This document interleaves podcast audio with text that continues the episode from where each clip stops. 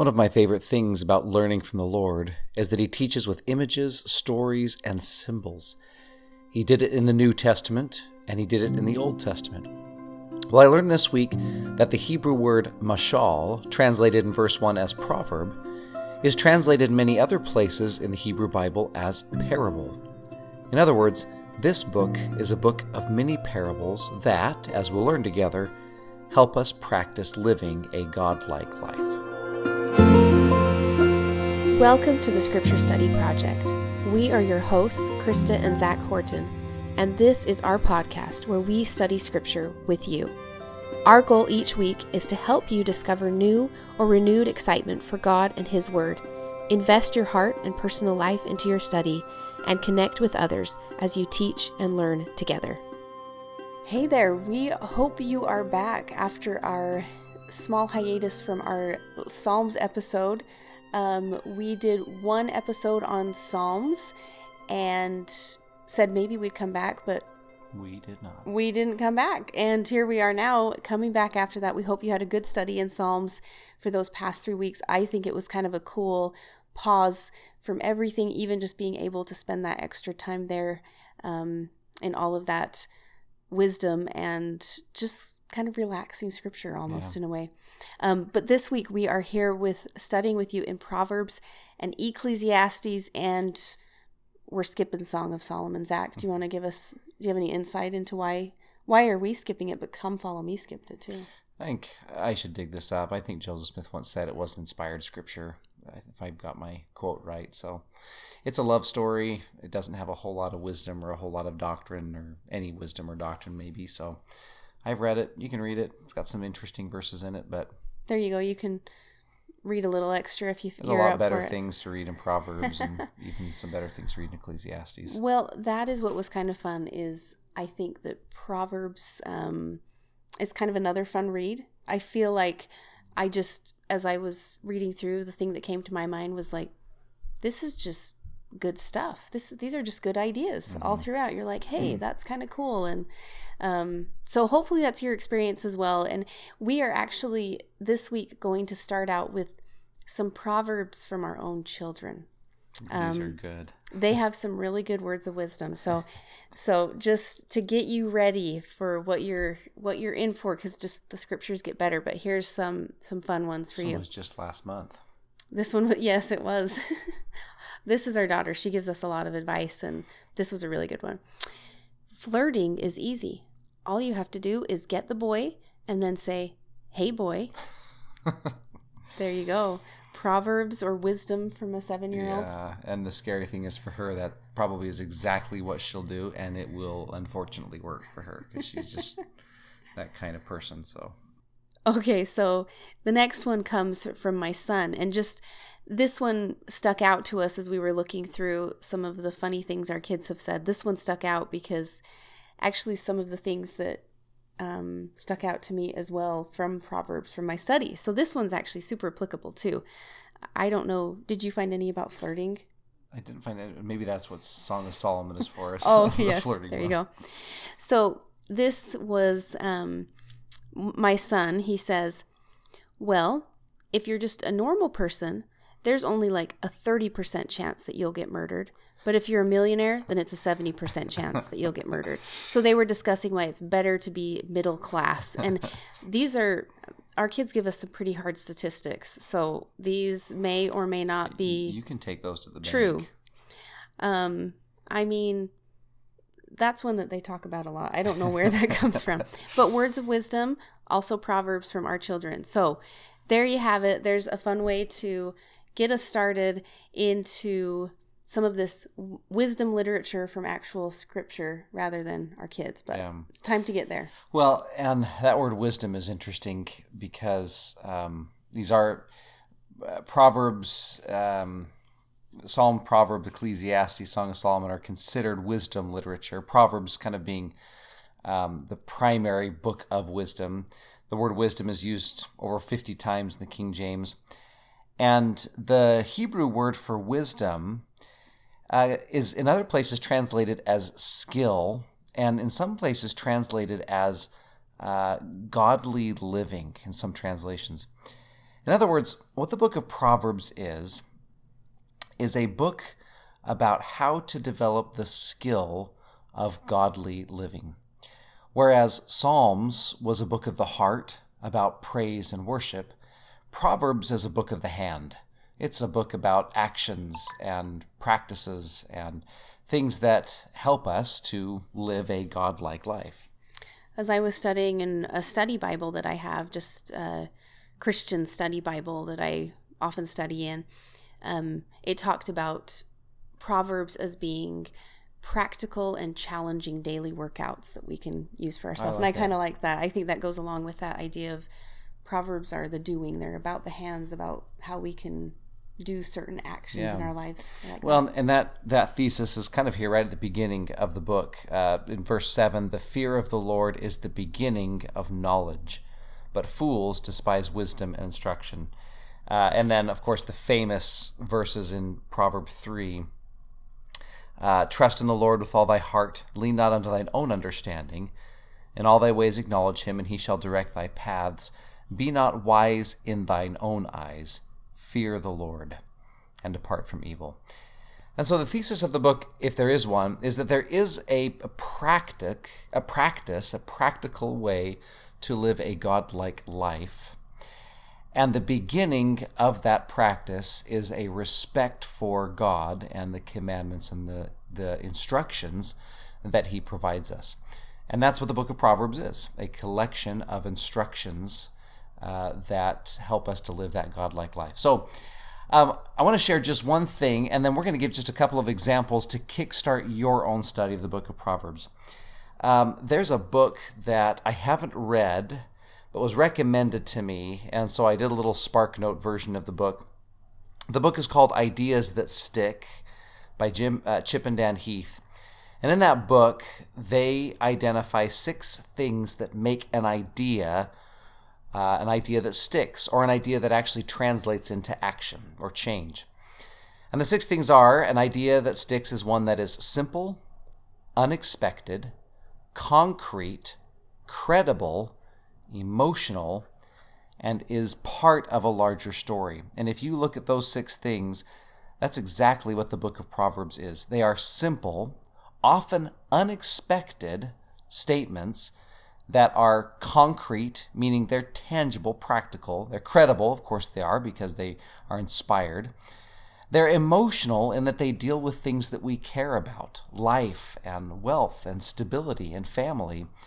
And their story. Uh, most of the Proverbs are, are mini parables, uh, there's a symbolism that goes with them. And so those six things make the Proverbs a really powerful book to study. And as you're looking at Proverbs that stand out to you, you might just try and identify ones that are simple, unexpected, concrete, credible, emotional, and are wrapped up in a story that can help you live a more godlike life. Well, I'm not quite sure why this is the one that stuck out to me, but I am going to go back to it was probably because of my son's proverb, right? but um, I kept noticing how many, and probably because this is also a good um, story of something really concrete that we can all understand is that idea of money and wealth and treasure. Because certainly we know that there are many. You will, or if you don't know or haven't noticed you will. Um, so many are about abundance and wealth and treasure and gaining possession and having possession. And so i think that this kind of plays to to many sides of these things to make these stories stick. Maybe that's why they stuck out to me. Um, the first one, and maybe also because Jesus teaches so much about this too. He mm-hmm. teaches some of these very similar ideas. Um, this is Proverbs 15, verse 16. Better a little with the fear of the Lord than a great treasure with turmoil. Ooh, and the next verse after that uh, better is a dinner of herbs where love is than a fattened ox and hatred therewith. And don't you think that's maybe that's why these proverbs are so good in looking at this list of things that we're looking for like the unexpected like that's kind of unexpected mm-hmm. like hatred with this beautiful beautiful meal it's kind of this comparison that makes it so rich of well and, and it goes contrary to what we would assume and especially in western culture that the accumulation of more is always better and if you read the proverbs it's pretty clear and pretty evident as you're saying that there is danger in more and often having a little with love and righteousness and humility is better than having more uh, that with hatred or trouble or turmoil. And this one from Proverbs 13, I've just got a couple in this same on the same subject. Riches are a ransom for a person's life, but a poor person hears no threat. The other thing I thought is that these are pretty unexpected, but also kind of credible. You know, mm-hmm. you can you can envision them, and also it's a test that has been a test for people forever. I think that's why it's one of those things that's very relatable for all of us through the ages when it's talking about this subject. Proverb 30, verses 8 and 9. Remove far from me vanity and lies. Give me neither poverty nor riches. Feed me with food convenient for me, lest I be full and deny thee, and say, Who is the Lord? Or lest I be poor and steal and take the name of my God in vain. So, your kids are right. You're middle class. You're better. if you're a millionaire, then at least according to this proverb, the wealthier you are, the more tempted you might be to deny God and ask, Who is the Lord? and of course we want to have enough to supply for our needs and so I, it's an unexpected truth but i think one that's valuable that made me think of the lord's prayer where jesus asks for give me this day my daily bread god you know what i need for this day and that's all i need um, and i think oh that's something to, to really strive for the one that i found goes with that i was attracted to chapter 11 the very beginning, the proverb is A false balance is abomination to the Lord, but a just weight is his delight. And then it talks more about that balance. Um, and the part that I was especially drawn to was in verse 25. Uh, well, verse 20, beginning in verse 25. The liberal soul shall be made fat, and he that watereth shall be watered also himself. That metaphor to me is beautiful. Again, it's unexpected. If I give water, I myself will be watered. If I give to others, I myself will be given. We have that written in a hymn, right? Because I have been given much, I too must give. And when I give, I am added upon. Uh, but I love that image. And I love the word liberal. I know that that word often is overly politicized uh, as liberal and conservative being opposites of each other. But in this context, uh, it's not a political term, it's a characteristic. And God is liberal. He gives abundantly and lovingly and, and liberally, liberally to others. Jesus was liberal. He was very liberal with his love. He was liberal with his care. He was liberal with his attention.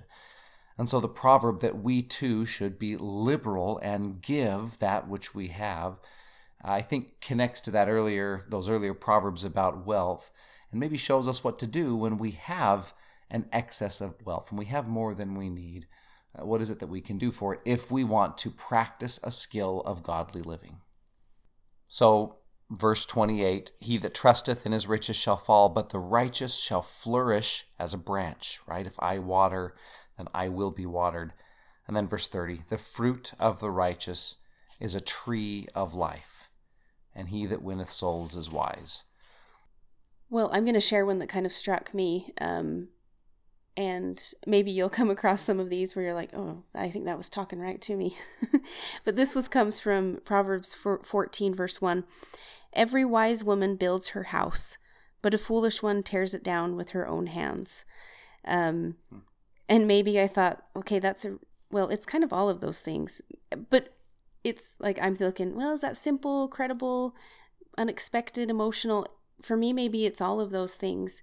Um, we've had kind of one of those weeks at our house where it was a little emotional. There was a lot of, um, misunderstandings and just people stuff going on. An emotional week. there you go. Well, that's what I already said. It's a teenage emotional it was, yeah, week. How about that? We don't even have a teenager yet, but we have a tween, so we're tweenage emotional. We're week. getting there. But um I thought, you know, as a as a woman, maybe that's why that one stood out to me, every wise woman, is that's what I've been working on is building a home and building a family and building our house. And um, I have the ability to be a wise woman to build that house, but how quickly we can tear it down in so many different ways with the words we use and the actions that we take. Um, and so that's probably why this one stood out to me. Every wise woman builds her house, but a foolish one tears it down with her own hands. Um, because I think it's so easy to work so hard on something and be so focused on something, but how quickly those good things that we work so hard on can be um, broken down if we're not careful. I really like that. In fact, maybe a good way to end is actually to look briefly at the book of Ecclesiastes. Um, in this book, the word that's repeated is the word vanity, which means uh, vapor, uh, is a better translation. Everything is vapor, everything is smoke. And if you read it, the preacher that narrates just goes through and points out how every earthly pursuit, whatever I build, whatever I acquire, is vapor. It disappears eventually. And it can be somewhat a depressing book if you don't catch the other balancing statement, which is stated in chapter 3, verse 14 I know that whatsoever God doeth, it shall be forever. And so, uh, what I enjoy the most about these proverbs is to me, these are timeless truths that can be practiced to help life go better. And the reason that they do that is because they are truths about uh, godly living. They're things that God would do, um, rather than just platitudes from men that might be like vapor or smoke disappearing. So, there's a couple just to kickstart your study. You will find many more that are far more personal to you. But thank you for studying with us this week. This is our final mini episode that we will do this season. Next week, we'll be back with a full study of Isaiah, which we are really excited for. So take care, and we'll see you next episode.